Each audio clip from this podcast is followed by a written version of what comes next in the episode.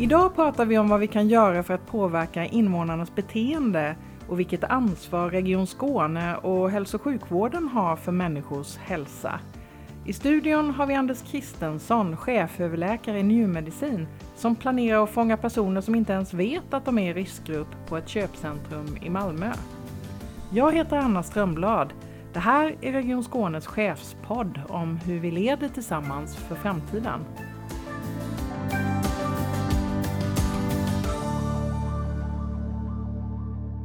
Hej Anders! Hej Anna! När du fick frågan om att vara med i chefspodden så blev du, var du smittande entusiastisk och det framgick att ni har väldigt mycket på gång. Ja, det hur, har känns, hur känns det idag då? Hur är energinivån? Eh, energinivån är lika hög idag. Eh, det är den. Mm. Du jobbar ju som chefsöverläkare inom njurmedicin. Mm. Vad var det som gjorde att du valde att fokusera på just det? Eh, jag, jag kan säga att jag har haft ett rätt så brinnande intresse för eh, att eh, hitta lite övergripande lösningar som är långsiktiga och kan ge effekt för många människor på, på sikt. Och då passade det här uppdraget mig jättebra. Det var perfekt. Det var som klippt och skuret att man fick arbeta med övergripande frågor som kan få betydelse både nu och framöver. Vad är, vad är det som gör att njurarna är så intressanta organ? Ja, det är ju så att hos nästan, vid nästan alla njursjukdomar så drabbas en stor del av kroppen. Så att det är en njursjukdom drabbar egentligen väldigt många organ och det, därför blir det väldigt spännande och komplext också, men väldigt intressant. Njursjukdomar är ju väldigt utbrett i Sverige idag. Det är omkring etthundratjugo tusen skåningar som är drabbade av kronisk njursjukdom. Det är ju nästan tio procent av alla skåningar. Varför är det så?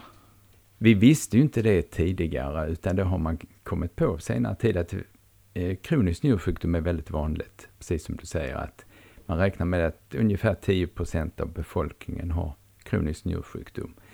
Eh, I de allra flesta fall är det en tyst sjukdom, man vet inte om den och eh, under lång tid så ger den inga symptom överhuvudtaget och eh, man lever med den, men faran med detta det är att man har den här sjukdomen under lång tid och i värsta fall kan den leda till allvarliga komplikationer och Och i och med att man inte upptäcker den så tidigt så har man mindre möjlighet att förebygga den också. Det är där den stora utmaningen ligger, att kunna hitta lite tidigare.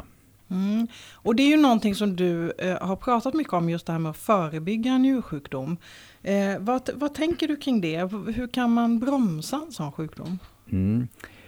Eh, det som man kan säga också, utmaningen är att njursjukdomar är svåra att hitta, men det är också en Vi har också en fördel att eh, väldigt många av njursjukdomarna kan man idag förebygga och framförallt bromsa så att de, de inte går framåt så snabbt och att man når slutstadierna senare.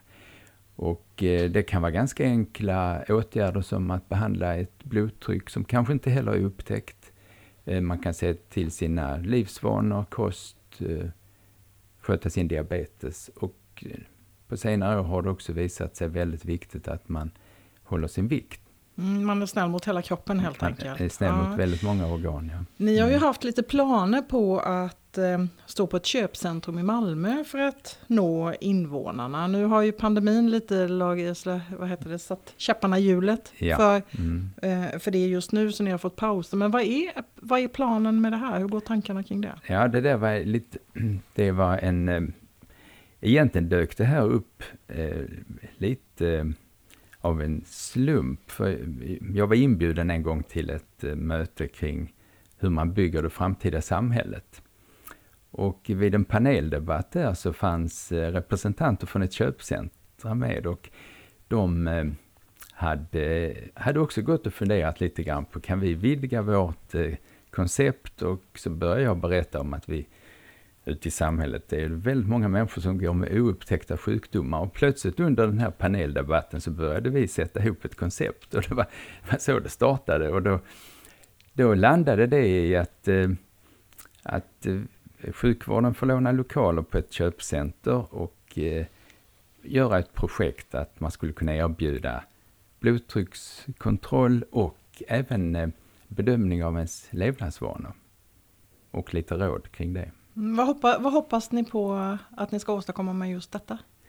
Egentligen är detta mest ett lärandeprojekt. Vi vill lära oss att se, kan man närma sig befolkningen så här på ett så här öppet sätt? Och, eh, sen kan vi kanske använda det i andra sammanhang. Det finns ju många andra arenor i, ute i samhället där man kan eh, möta människor och eh, kanske få in lite grann kring hälsa också.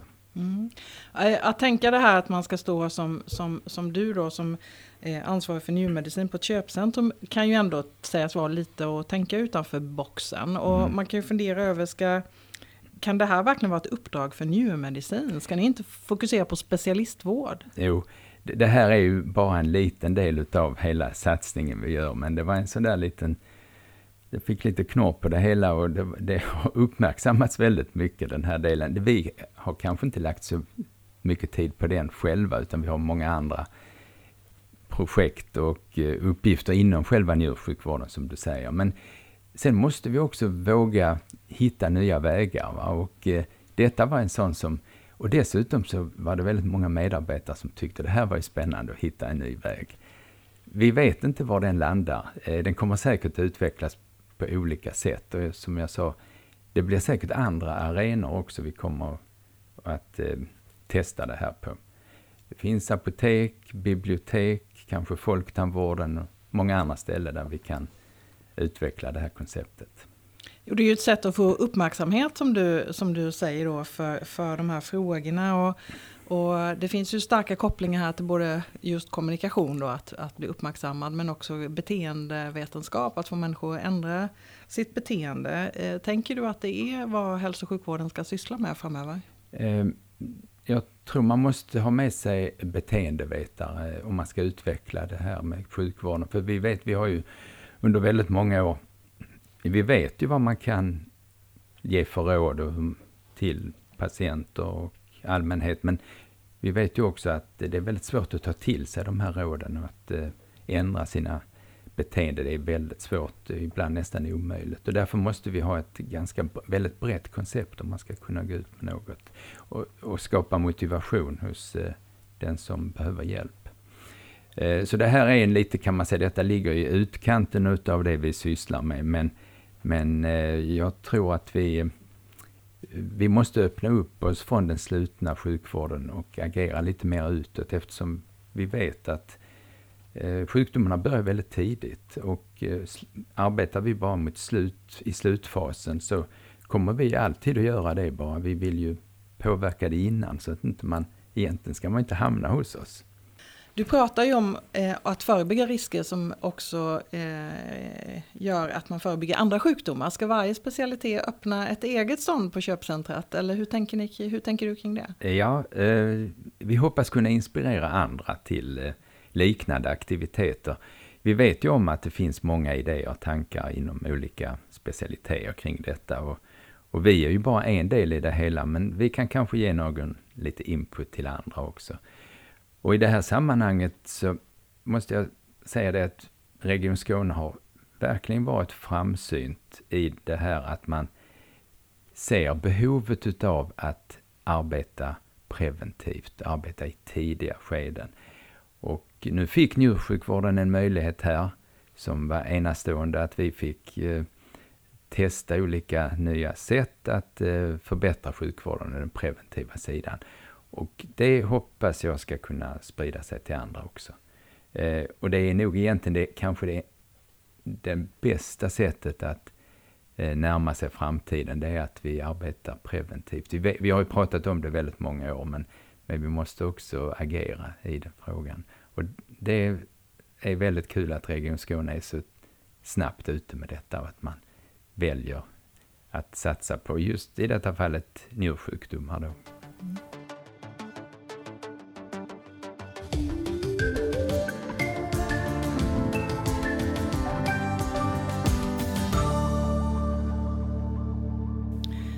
När man kliver in på din avdelning på, på S U S i, i Malmö där du är verksam, så är det första man ser när man kommer innanför dörren ett gym. Ja, just det. Mm. Hur kommer det sig? Eh, våra eh, sjukgymnaster är väldigt aktiva. De har lett väldigt mycket av de här tankarna tidigt och fick upp det här väldigt snabbt till ytan. Det var, det var både för dialyspatienter även för transplanterade patienter, och att kunna bibehålla sitt, sin fysiska status så att man ska kunna bli transplanterad. Så våra sjukgymnaster har varit väldigt tidigt ute och gjort ett jättebra jobb. Eh, och, och det krävs ju ofta att det är någon som är drivande, och de har drivit på eh, väldigt mycket kring eh, fysisk aktivitet och tillskapande då av små gym vi har. Mm. Mm. Hur, eh, du pratar ju väldigt mycket om det här med preventionen, för det är ju en del av det såklart inför, även inför en operation då, att man förbereder sig. Men vad är det som driver dig att jobba så mycket med prevention?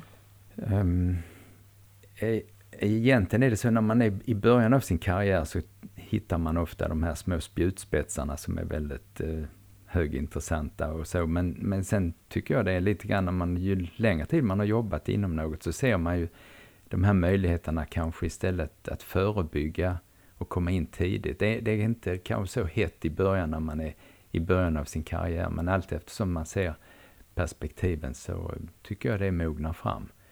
Uh, och um, uh, man kan ju bara tänka på sig själv, att man skulle ju egentligen själv, om man får en sjukdom, så skulle man ju kunna vilja förebygga den i god tid.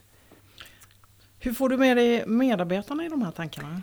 Uh, det här är väldigt lätt att få med sig medarbetarna. Vi, när man har, jobbar inom en specialitet där man har många svårt sjuka människor, man ser man försöker hjälpa på olika sätt, så inser man ju också att men hade man kunnat förebygga, det hade kanske varit ännu bättre. Vi, vill ju, vi har ju varit inriktade väldigt många år på att behandla svårt sjuka människor. Det är vår, en av våra huvuduppgifter.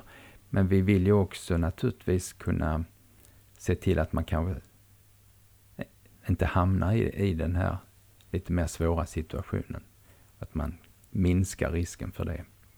Men, men det är ändå en transformation som, som du beskriver det av själva arbetet för er. Och det blir ju en, ett förändring, kräver ett förändringsledarskap. Vad, vad tro, eller vad tror du krävs av ledarskapet ja, för att åstadkomma det här?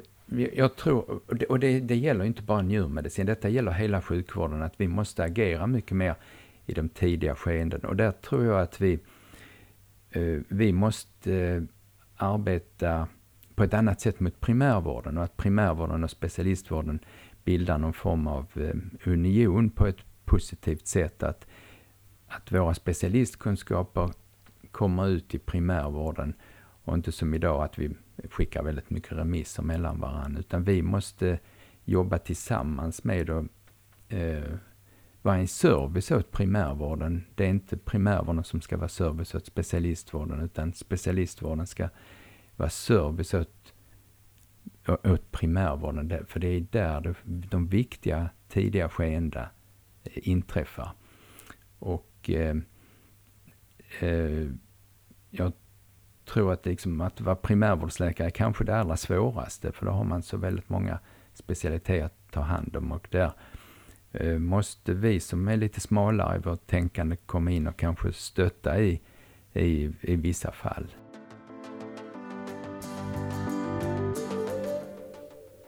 Njursjukvården har ju väldigt lång tradition i Region Skåne, och ett av Region Skånes många flaggskepp kan man ju säga. Dialysverksamheten har ju experimenterats fram, inte minst eh, i Skåne, med Nils Ahlvall som var en av de som var med och tog fram dialysverksamheten.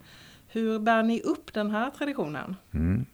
Och det är naturligtvis eh, väldigt eh, tungt ansvar där, för att det är så att den moderna dialysvården, den startade i Lund. Det är lite konkurrens med Holland, men man måste nog säga som så att den riktiga dialysvården, den skapades i Lund. Vid den första dialysvården, både vid akut njursvikt och sen vid kronisk njursvikt. Nils Ahlvall var en väldigt stark person som förde fram detta. Han trodde på sina idéer, fast som du, du säger, det var egentligen... Man, Eh, trodde det var experiment från början, men han lyckades f- få det här till en erkänd behandling, och nu omfattar väldigt många hundratusen människor i världen. Det är en fantastisk historia. en liten anekdot. Det kan ju vara intressant att veta att eh, unga människor som fick akut njursvikt skickades ju med, med flyg till gamla Bulltofta flygfält och sen till Lund för att få dialys. Och under några veckor sen kunde de åka tillbaka. Det är en, var en fantastisk utveckling. Många trodde ju inte på det här, men det har utvecklats. Och sen stora världsföretag som har kunnat eh, utvecklas från detta. Och sen har vi också en lång eh, tradition av eh, njurtransplantation. Det var Sven-Erik Bergent som kom hit via Göteborg, och han hade lärt sig i U S A att eh, njurtransplantera. Vi började på slutet av sextiotalet här och eh, har fått fram en väldigt fin verksamhet inom det också. Mm, Så och, jag, finns, och jag tror att hans soffa står kvar på ditt rum. Ja, just det, hans soffa står kvar. Den har vi numera som ett, en bibliotekssoffa, så vi sitter och läser och försöker öka vår kunskap ytterligare. Så den soffan ska vara med framöver också. Mm, hur många njurtransplantationer görs varje år i Region Skåne? Eh, vi gör en sjuttio till åttio transplantationer per, per år i Region Skåne. Vi har varit uppe nästan mot hundra ett år, men ungefär sjuttio till åttio transplantationer. Mm, hur ser det ut med njurdonation? Är det svårt att hitta donatorer? Eh, ja, eh, Och där, man kan ju ha både den avlidne donatorn och levande donatorn när det gäller njurtransplantation. Det pågår ett stort arbete inom intensivvården att identifiera de som är lämpliga att kunna donera en njure när man är avliden.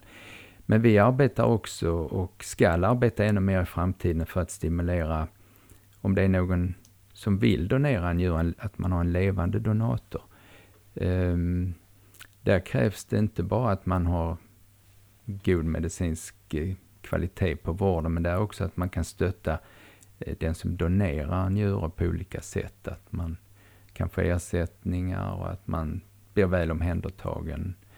Um, så därför vi start, eller tänker starta ett nationellt arbetsgrupp nu att uh, belysa de här frågorna kring hur man ska kunna stimulera transplantation med levande donator. Och där har vi med oss de stora specialitetsföreningarna i Sverige. Så att det hoppas vi ska kunna underlätta den verksamheten. Kunna få fler som kan donera en njure. Du är ju också ordförande i nationella programområdet för njurmedicin och, eller njur- och urinvägssjukdomar inom det som är den nationella kunskapsstyrningen. Vad innebär det? Det innebär att detta är en ganska ny organisation som egentligen startade för drygt två år sedan. Och där har vi möjlighet att arbeta med exakt de här frågorna vi jobbar med i Region Skåne. Att vi vill jobba med övergripande kring preventiva frågor, förbättra sjukvården utifrån god kunskap. Och där har vi ett, nu leder jag den här arbets, området för njur- och urinvägssjukdomar.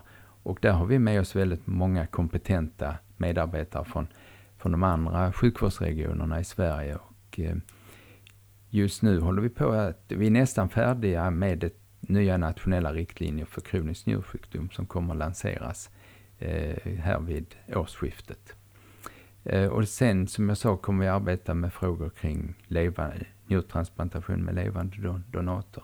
Men det finns många andra frågor också som eh, behöver belysas och eh, eh, spridas så att man får ut kunskapen så det blir en jämlik vård i landet. Och det är ett av syftena med detta, att man vill höja kunskapsnivån och att man vill att det ska bli en jämlik vård i landet. Vi, vi har en väldigt öppen diskussion i det här, den här gruppen. Och så funderar vi på vad ska vi egentligen ta tag i allra först, vad är viktigast? Och då var det helt enhälligt att alla sa att vi, det här preventiva är ju klart det viktigaste, och det är där också vi eh, har en möjlighet att eh, kunna göra väldigt, vi har möjlighet att göra väldigt stor nytta, och det är ett område som kanske inte har varit så strukturerat tidigare. Vi har jobbat med det i många, många år, men vi behöver lite mer struktur i det. Vad ska specialisten göra? Vad ska primärvårdsläkaren? Och vad kan patienten göra själv? Så att det där finns många spännande delar i den. Mm. Eh, I den här gruppen så finns det idag eh, läkare. Men du pratar också om, mycket om det här med hur man, hur man får ihop olika professioner och mm. funktioner. Hur tänker du kring det?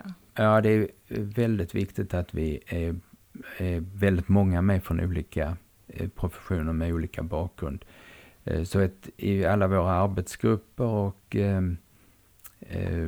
och andra möten så är vi alltid olika professioner med.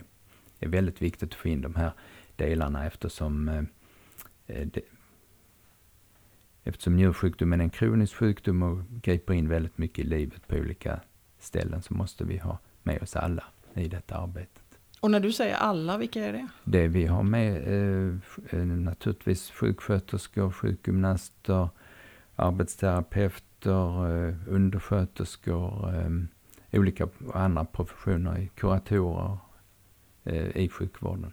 Mm. Hur, men hur får man alla att jobba mot samma mål?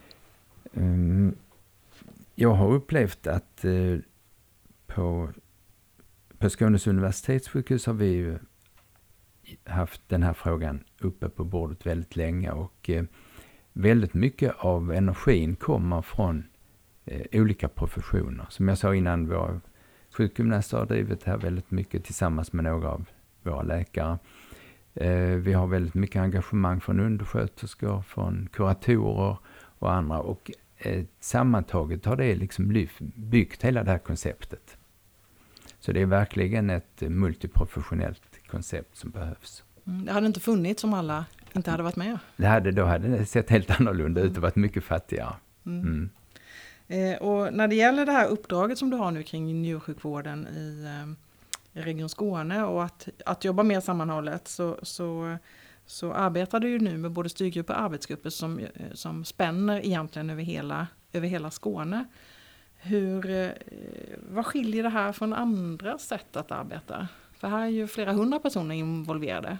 Ja, vi är nog fem sexhundra personer nu som är involverade i det här arbetet på den här satsningen på njursjukvården. Och där, där har vi då naturligtvis en styrgrupp som, där vi fattar lite övergripande beslut. Men, men det viktiga arbetet sen, jag har valt att ha arbetsgrupper där eh, doktorer och sjuksköterskor är med i verksam, direkt i verksamheten så vi träffas på, på Skype och Teams eh, minst en gång i månaden där vi diskuterar hur vi ska få den här satsningen att eh, kunna eh, förverkligas. Och där tar vi också upp alldagliga frågor kring, nu är det mycket kring covid-frågan men det kan också vara att hur vi ska hjälpa varandra när vi har lite eh, överbeläggning på någon dialysavdelning. Så väldigt mycket av arbetet det sker verksamhetsnära ute i verksamheten och jag försöker också väldigt att vara ute i verksamheten för det är där man snappar upp all, alla idéer och, och problem också. Mm, och hur definierar ni målet för det här arbetet? Mm, vi, har ett, vi har några tydliga mål i detta arbetet. Vi vill eh, förhindra eller förlångsamma njursjukdomens framfart. Vi vill eh, kunna transplantera så många som möjligt och vi vill att om man har dialys, att man ska kunna få dialys i hemmet eller på något sätt göra en del av dialysen själv. Så, och sen även utveckla modern diagnostik och moderna, till exempel digitali- vad digitalisering kan erbjuda. Så målen är, de övergripande målen är väldigt tydliga och enkla. Och sen bryter vi ner dem på olika ställen, på en mottagning eller på en dialysavdelning. Och eh, försöker komma framåt med det.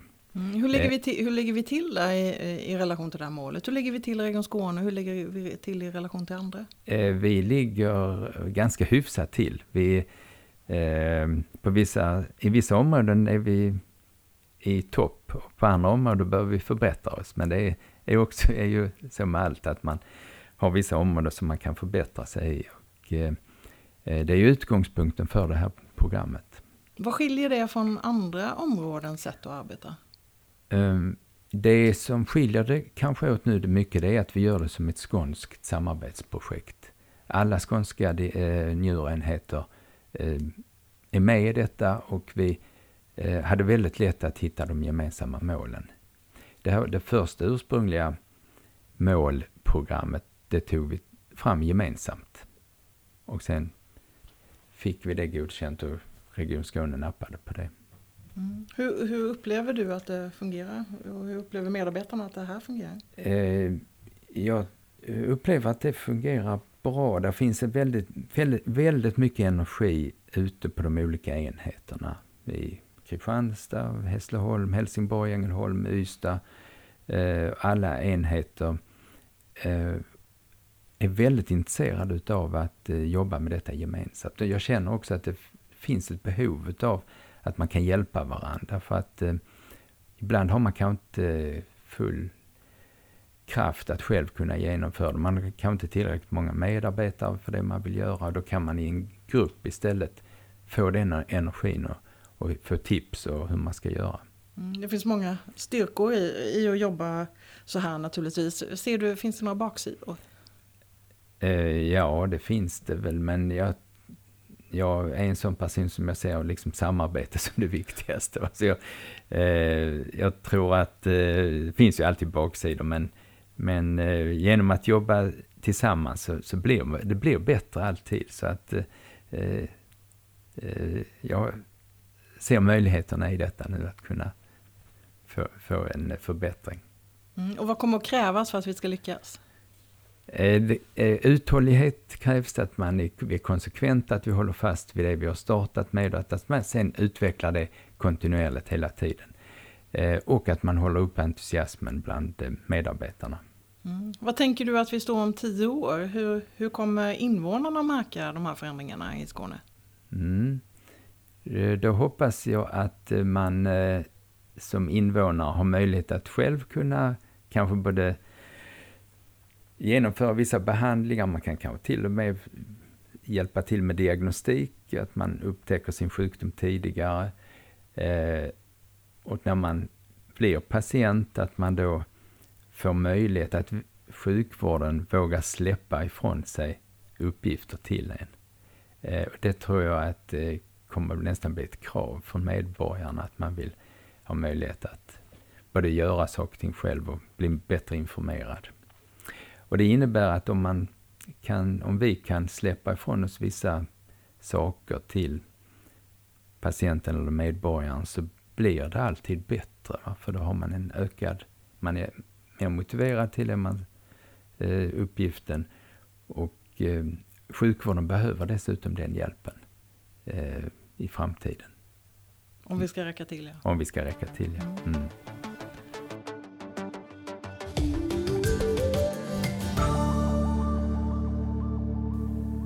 Sen, det jag egentligen också har funderat mycket på, det är att eh, vi har fantastiskt många duktiga, ambitiösa medarbetare, och eh, ibland är systemet lite hindrande för dem. Eh, man har idéer som inte eh, kanske beaktas, eller man hinner inte med att ta tag i dem. Eh, och där tror jag att eh, om vi skulle göra något, försöka göra något nytt mer, så är det att försöka få in mer av våra medarbetares idéer, beakta dem. Um, vi hinner inte med det alltid, det är inte av kanske ovilja, men utan det är mer att vi, vi hinner inte med, och systemet är inte riggat för det heller riktigt. Men, men i många av de här projekten så har det ju har det varit våra medarbetares idéer som har varit tongivande, som gjort att lösningarna har kommit fram. Eh, inte minst när vi byggde upp det här systemet med, med dialys i hemmet och distansmonitorering av det, så var det, eh, jag hade lite idéer från början, men sen många av lösningarna kom från mina medarbetare. Eh, och, och tyckte jag var väldigt kul. Dessutom kanske eh, några som initialt kanske tyckte det här var lite främmande, men som sen väldigt snabbt tog till sig det och utvecklade det hela.